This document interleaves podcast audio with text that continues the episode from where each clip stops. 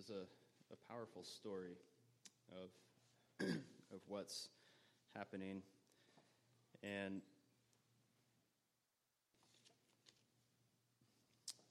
we see, we see two very different men uh, in this, this story, right? We see Judas and we see Peter. Um, before I begin, I just want to take a moment and pray for, for us and, and for the sermon and, and everything else. So let's pray. Heavenly Father, Lord, we, we again come before you. And Lord, I pray that um, you would open our hearts uh, to your word. I pray, Lord, that uh, you would use me uh, to um, speak the truth. Father, that people would not look at me, but they would look to you. Uh, Lord, it's only because of you uh, that any of us can meet here today. And Lord, I pray that as we study your word uh, and we study and look at, at what you uh, have done for us, Lord, that we would be uh, convicted, really convicted of our sin, Lord, uh, and that we would look to you uh, for forgiveness and grace. God, I, I pray that you would also protect our, our minds uh, this morning as we focus our attention on you. May you protect us from all the outside worldly uh, things, the distractions. Uh, Lord, help us to, to really engage uh, with you this morning and, in continue, and continue that engagement uh, throughout the day. God, we thank you uh, also um, for our children that are here this morning. And I pray that you would speak to their hearts as well. Uh, it's in Christ's name that we pray. Amen. So, unfortunately, I've, I've been out of town for a little bit. In fact, I, I've, i feel like I've not seen you guys for a long time, and, and I think that's the truth. It's been, I don't know, almost two months now, maybe. Uh, I've really missed uh, being here at Vintage Grace. And uh, so this, I've kind of missed uh, some of the, the sermons leading up uh, to this point, and uh, I confess uh, I haven't gone back and listened to the sermons online, uh, but uh, I encourage all of us to do that. Um, so when we look at this, this passage here, uh, we, we see uh, that Jesus tells his disciples, so in this chapter, earlier in the chapter, right, coming up to this point, we see that Jesus tells his disciples that somebody is going to betray him. And he also tells Peter that Peter will, in fact, deny him three times. Uh, and, and now we pick up the story where, where this is coming to pass, what Jesus has described and told them, what's going to happen. This is, this is happening. Uh, Judas comes with a bunch of soldiers and temple guards at the garden and uh, arrests uh, uh, Jesus. Uh, Peter was witness to all of this, right? Uh, Peter um, was witness not only uh, to the arrest of Jesus, but Peter has been a witness to, to Christ's divine uh, lordship. Uh, Peter uh, saw uh, Jesus and heard Jesus refer in verse 53 that he, he refers to his Father in heaven, and he also refers that he has command over the angels right? And this shows uh, that Jesus is, is all powerful. In verse 56, uh, Peter hears Jesus refer to um, the fulfilling of Scripture, uh, which shows Jesus' divine sovereignty. And in verse 64, uh, Peter also uh, hears Jesus say that he's the Christ, the Son of God, uh, and that he will be that he will go on to be seated at the right hand of power uh, coming to judge the world. And so we see today two, two very different people, right? We see one, we see Judas, uh, who, who knew about Christ, but he had no kind of relationship with him. Uh, the second person we look at this morning is Peter. Peter loved Jesus. Peter would do anything for Jesus. But then when, when Jesus needed Peter the most, when Jesus wanted him with him, uh, Peter, along with all the other disciples, fled, didn't they? And then Jesus or Peter goes on to not only fleeing but denying uh, who Christ is. Uh, however, the outcome for, for Peter and Judas is very different, isn't it? Uh, in the book Prince Caspian, uh, may, probably maybe all of us have read, read this, I don't know, uh, by C.S. Lewis. It's the second book in the Chronicles of Narnia. Uh, the, the children are called back to Narnia. Prince Caspian has uh, summoned them through Aslan. And, but the children have been away for a long time from Narnia. And when they get back to Narnia, everything looks different. It's all grown up, uh, and there are waterways that weren't there before. And they're at a different location from where Prince Caspian is. And so they have to travel to get to Prince Caspian. And so as they're going, they, they come to this, this ravine, this gorge, uh, and they, they can't really figure out how to get, they know they need to get to a certain point, but they can't figure out how to get there. And so Peter has this, he's trying to lead the, the other three children this one direction. Well, Lucy uh, has that night, she has this dream that she sees Aslan. And Aslan is telling her, Follow me. She wakes up the other children and she tells them about her dream. But they don't believe her. They, they don't believe that, that she's seen Aslan. They think you're, you're just dreaming.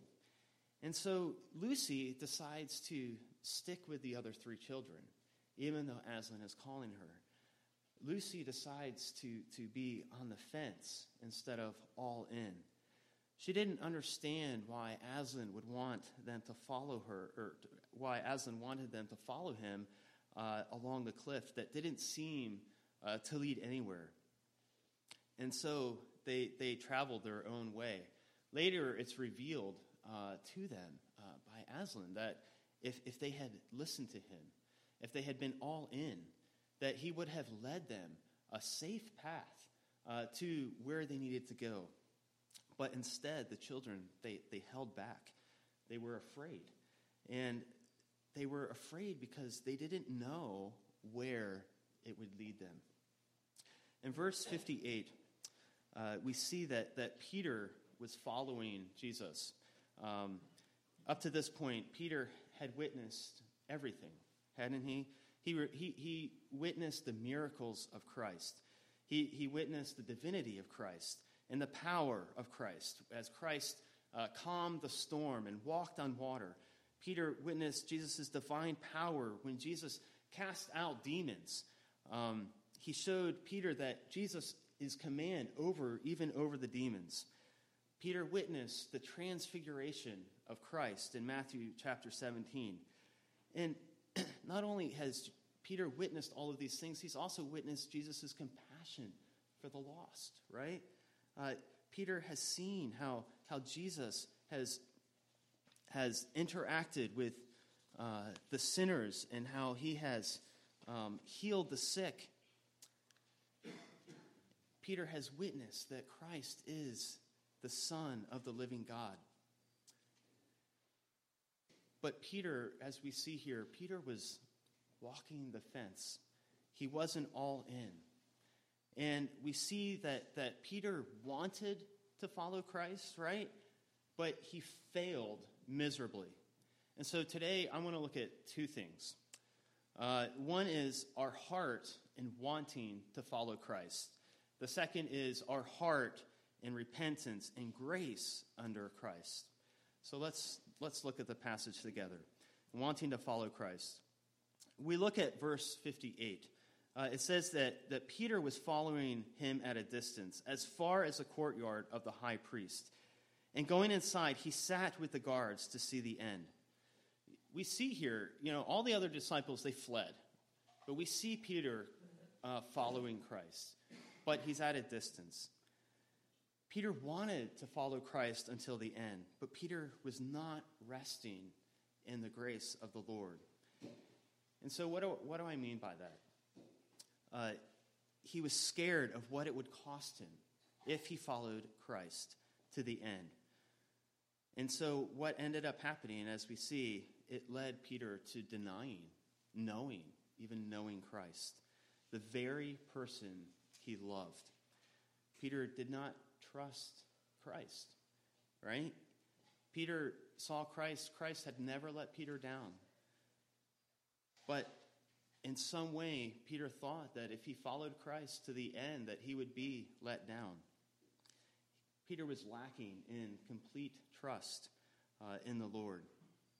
He was afraid, was he not, of what Christ was about to happen to Christ would happen to him. He wanted to be with Christ, but he wasn't, he wasn't all in. I think many times I, I often put myself in Peter's situation here, and I often think, what, what would I have done and if I was in Peter's shoes? Um, would, would, I, would I be all in? Would I be willing to really follow Christ? Um, I, I have worried about the cost of following Christ. and many times, because of the worry of the cost of following Christ, I, I hold back. What, what really drives that fear of, of holding back? Uh, it's, it's not trusting in the Lord. But even more than that, uh, it's the idols in my heart that I cling to that keep me from really following Christ. Um, and, and in holding on to those idols, it's a fear, actually, of losing those idols in my heart that I, I cling to. One of the biggest idols uh, that I cling to uh, is my family. and we, we uh, prayed earlier in the confession, prayer of confession, about that very thing um, our family. And so many times, this, this idol of my family, uh, I'm so afraid of losing that idol that I begin to cling to it even, even more. Uh, and then there becomes this, this unhealthy balance in my life as I'm, as I'm clinging uh, to my family. One way that I, I know a good litmus test for me about my idol is when I look at my family, can I imagine um, what it would be like if Christ took them away from me? Would I still cling to Christ? Would I still trust in Him? And ultimately, if I'm not willing to let go of my idol, then I'm saying that that idol is more to me than Christ is.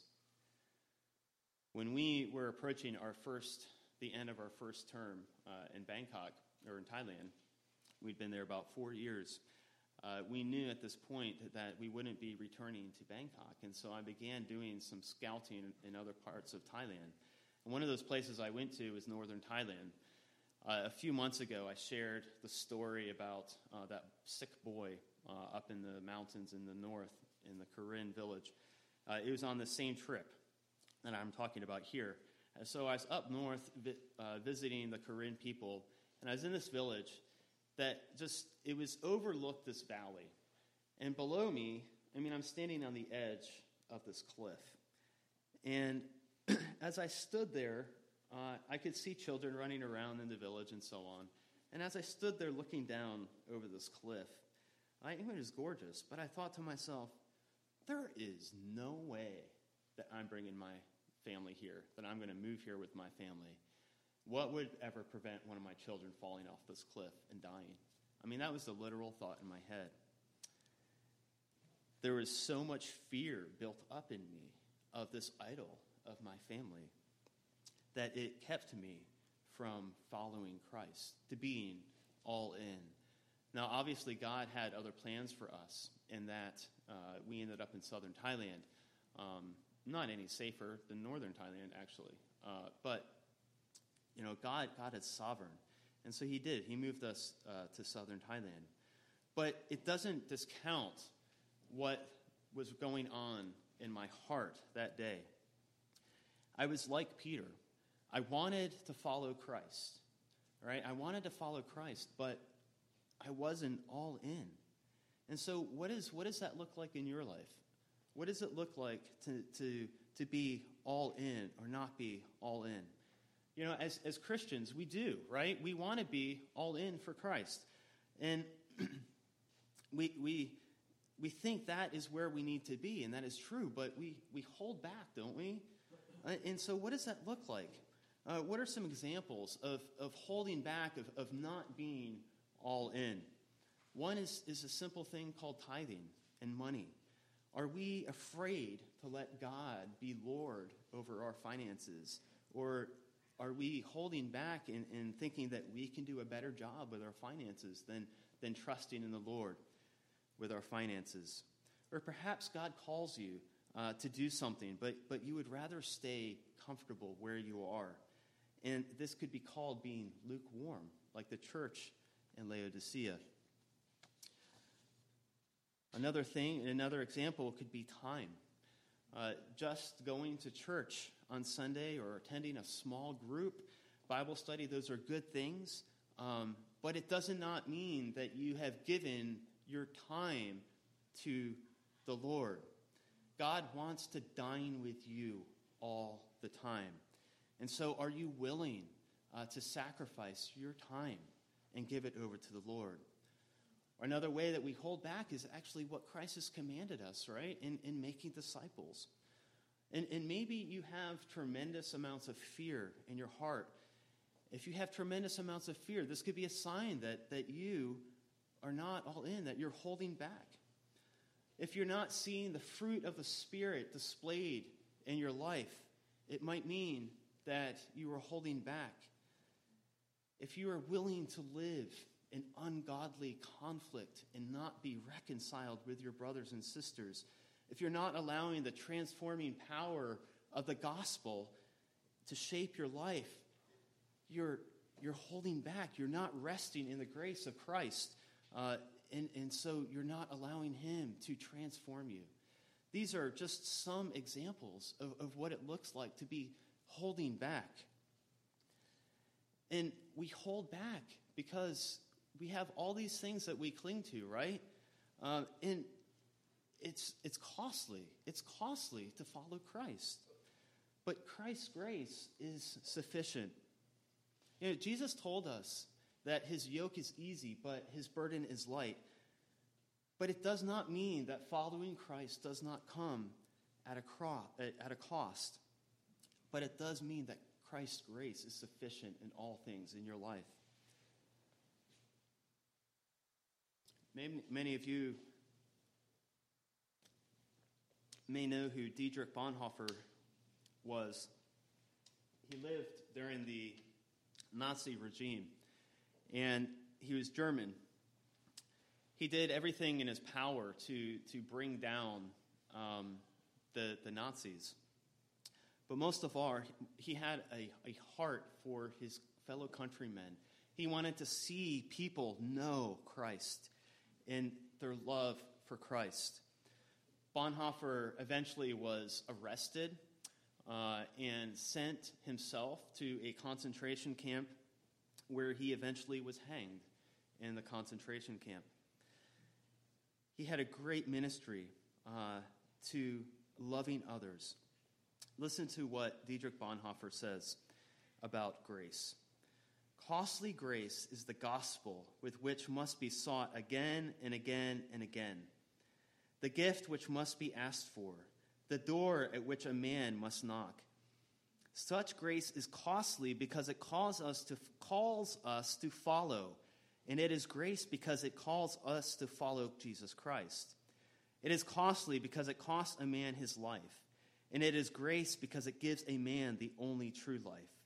It is costly because it condemns sin, and grace because it justifies the sinner Above all, it is costly because it costs God the life of his Son. Ye were bought with a price. And what has cost God much cannot be cheap for us. Above all, it is grace because God did not reckon his Son too dear a price to pay for our life, but delivered him up for us. Costly grace is the incarnation of God. You see, it is costly. And as Peter is following Christ, he's, he's, not, he's not all in. Peter denies Christ three times. And yet, we see what the cost of grace is as Christ went and hung on the cross for Peter and for us. This brings us to repentance and grace under Christ. We see Peter denying Christ three times. each time Peter progresses deeper and deeper into his sin. I'm reminded here of Psalm 1 1, which says, Blessed is the man who walks not in the counsel of the wicked, nor stands in the way of sinners, nor sits in the seat of scoffers. Psalm 1 teaches us the progression of sin from walking to standing, from walking in sin to standing to actually seating, uh, sitting in sin. And this is exactly what Peter is doing here. Peter simply starts by, by telling a lie. He then takes an oath. Lastly, he swears and curses himself if he were to know Jesus. You know, perhaps um, you don't you don't know of a time where you messed up big like Peter, um, but maybe you do. Perhaps for for you, uh, you are like Peter with his his first denial, his the first sin. Uh, his was, but let me let me ask the question: Was Peter's first denial any worse than his his third denial? I would say no. You know, let's let's call sin what sin is, right? Sin is any want or conformity or transgression of the law of God. Peter denied knowing Jesus, plain and simple. He sinned. And I think for us Christians, um, this this first part though is really dangerous uh, because, you know, it, it, looks like Peter just did a little sin at first. Uh, you know, he just lied. And many times we think, right, that our, our little sins are, are less sinful than those big sins, right? And perhaps the outward consequences of these little sins that we commit um, don't seem to be as, as big of a deal, right? But I want you to see that that even if you commit little sins, so to speak, your heart is just as corrupt uh, as the next person. Your heart is just as corrupt as Peter's was. You know, for many of us, it's a who have grown up in the church or, or haven't grown up in the church actually. Um, it's this is this is hard for us because uh, as as we go to church, as we fellowship with other Christians, um, we think that in some way that or even maybe our, our, you know, our kids go to church with us. We, we regularly participate in church programs. Um, that because we do all these things, that um, somehow our, our little sins are not as big of a deal as these other people.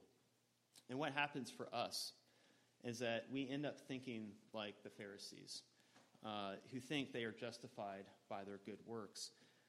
This is a real, a real thing. This is this is a danger because we end up living blind to the fact that our hearts are wicked.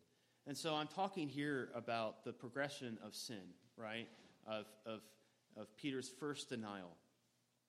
And then we reread more, right? In verse 71, uh, in verse 71, Peter says, And when he went out to the entrance, another servant girl saw him, and she said to the bystanders, This man was with Jesus of Nazareth.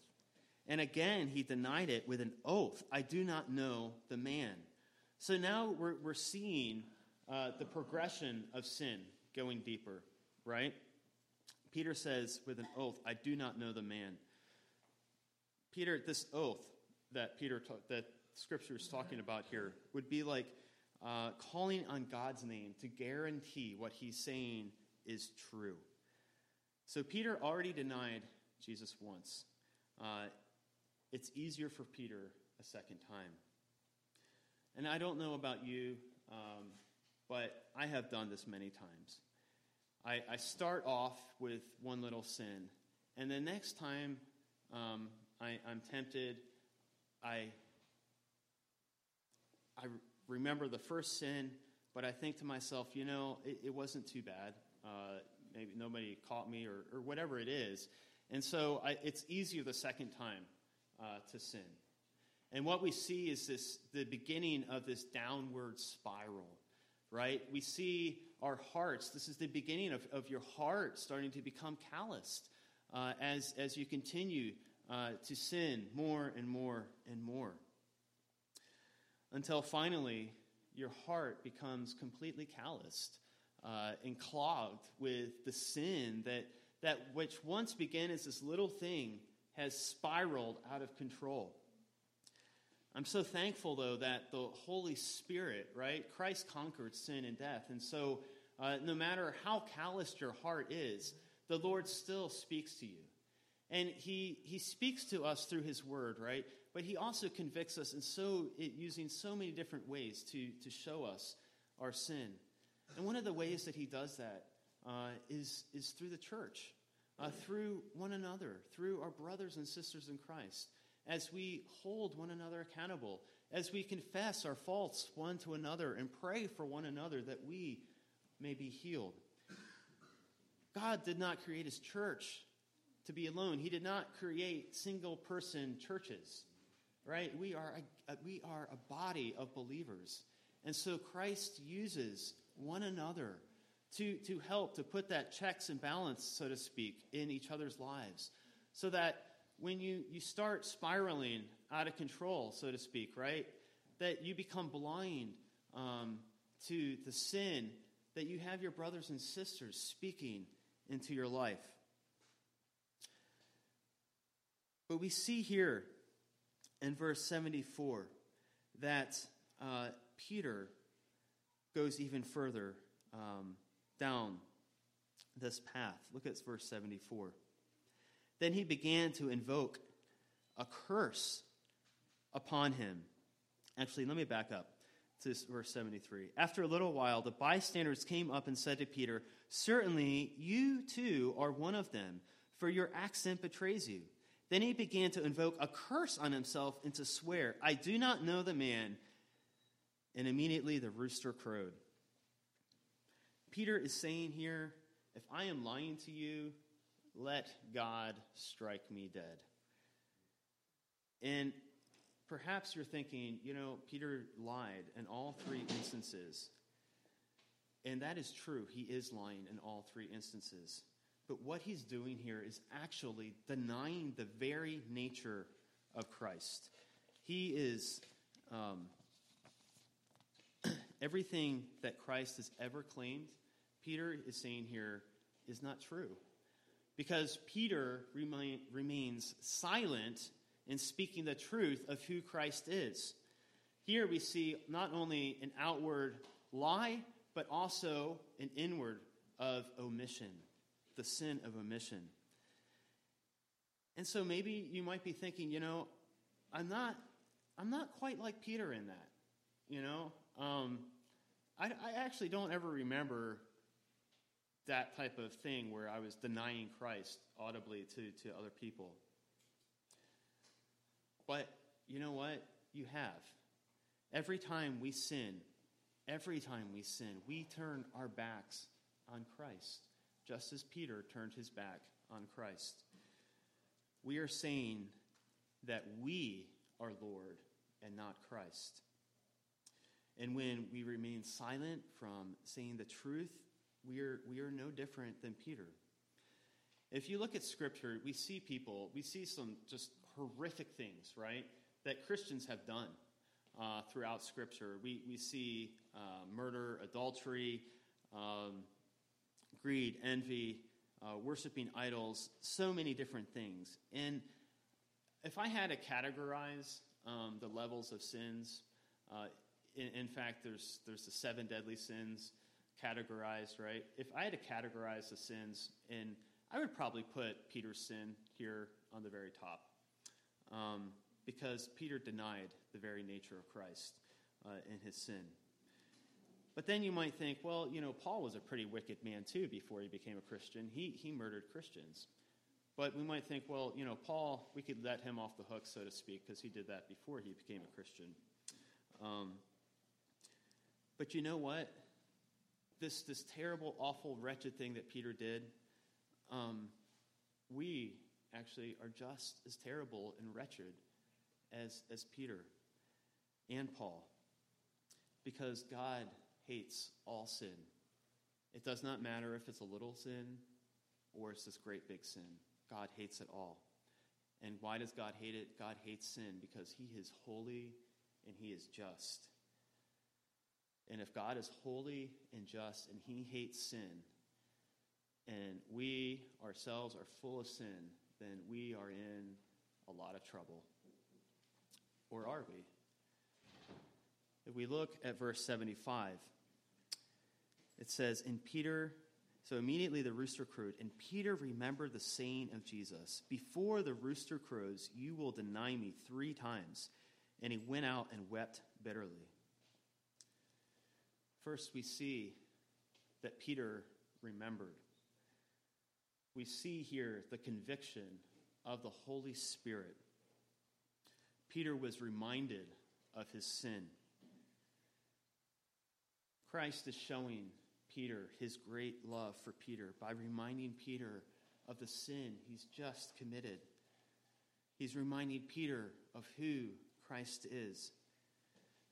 Peter denied earlier in the chapter of what Christ told him. Christ told Peter, You're going to deny me three times. But Peter loved Christ, and he told Christ, I would never leave you, Lord. I, will never forsake you. And I don't know about you, but so many times I've told myself, I've told Christ, okay, Lord, I've messed up. I'm not going to do that again. I'm going to continue following you. But the, the next time, and, and I tell the Lord, I'm going to continue, I, I'm going to follow you no matter what. And the next time temptation arises, Lord, I'm, I'm not going to do that. I'm going to follow you. But you know what? When I, when I say that, it means that I've already failed. I'd already, I mentioned to you earlier about my, the idol that I struggle with, about my family. And just because I have repented of this idol of my family does not mean that I will never struggle with this idol again. It does not mean that, that I'm never going to sin. You know, Peter was, was so naive to think that, you know, Jesus told him that you are going to, you're going to deny me three times. You're going to forsake me. But because Peter loved Jesus, he couldn't imagine what it would be like to deny him, to deny Christ. And so we don't we don't like to think, do we, that we are going to fail miserably at times. But it's true. We, our heart is there, right? We, we want to follow Christ, but, but we fail again and again and again. And as long as we are on this side of heaven, we're going to continue to fail. But as we fail, we can celebrate failure. Have you ever heard that? Celebrate failure? And, you know, I don't mean celebrate the sin that you've committed, but we celebrate that there is grace and forgiveness in the cross. And that as we repent, we, we must think of the continual grace that is poured out on us continuously. And it doesn't just stop when we confess our sin, that Christ's grace continues on and on in our lives. And it doesn't mean that we give up the fight either, just because we know that Christ has, has forgiven us. I love what, what Paul says in, in Romans uh, 7 19 through 25. He says, Paul writes, For I do not do the good I want, but the evil I do not want is what I keep on doing. Now, if I do what I do not want, it is no longer I who do it, but sin that dwells within me. So I find it is a law that when I want to do right, evil lies close at hand. For I delight in the law of God in my inner being. But I see in my members another law waging war against the law of my mind and making me captive to the law of sin that dwells in my members. Wretched man that I am, who will deliver me from this body of death? Thanks be to God through Jesus Christ our Lord. So then I myself serve the law of God with my mind but with my flesh I serve the law of sin. You see, Paul understands what it means uh, to, to rage war, and he understands what it means to, to walk in grace. Paul is showing us what living in grace is like, and when we, we see we see here real conviction happening in Peter's heart Peter is reminded of his sin. We see at the end of verse, um, at the end of the verse, that uh, Peter went out and wept bitterly, that he remembered what Christ had told him that before the cock crows three times, you will deny me. And he goes out and he weeps bitterly. If the story just ended with Peter going out and weeping, this would be a really sad story. You know, as we come to repentance, yes, we are remorseful of our sin, but Christ restores us. And there is a great, great picture of that in John 21. I know I'm flipping through uh, several passages, but just bear with me. I love, I so love um, that, you know, God knows exactly what we need. And I, I absolutely love John 21. This is after the resurrection, and Jesus is meeting with Peter. And he says to Peter, um, John 21, 15 through 19. When they had finished breakfast, Jesus said to Simon Peter, Simon, son of John, do you love me more than these? He said to him, Yes, Lord, you know that I love you. He said to him, Feed my lambs. He said to him a second time, Simon, son of John, do you love me? He said to him, Yes, Lord, you know that I love you. He said to him, Tend my sheep. He said to him the third time, Simon, son of John, do you love me? Peter was grieved because he said to him the third time, Do you love me? And he said to him, Lord, you know everything. You know that I love you. Jesus said to him, Feed my sheep. Truly, truly, I say to you, when you were young, you used to dress yourself and walk wherever you wanted. But when you are old, you will stretch out your hands, and another will dress you and carry you where you do not want to go. This he said to show by what kind of death he was going to glorify God. And after saying this, he said to him, Follow me. We see the restoration of Peter by Christ. Jesus shows Peter that all is forgiven. Jesus has shown us that although we have screwed up and we continue to screw up, that all is forgiven. And Jesus shows Peter in John 21 that Peter will be all in. Jesus never tells Peter that you're not going to screw up again. He never tells Peter you're not going to sin. Jesus simply says to Peter, Follow me.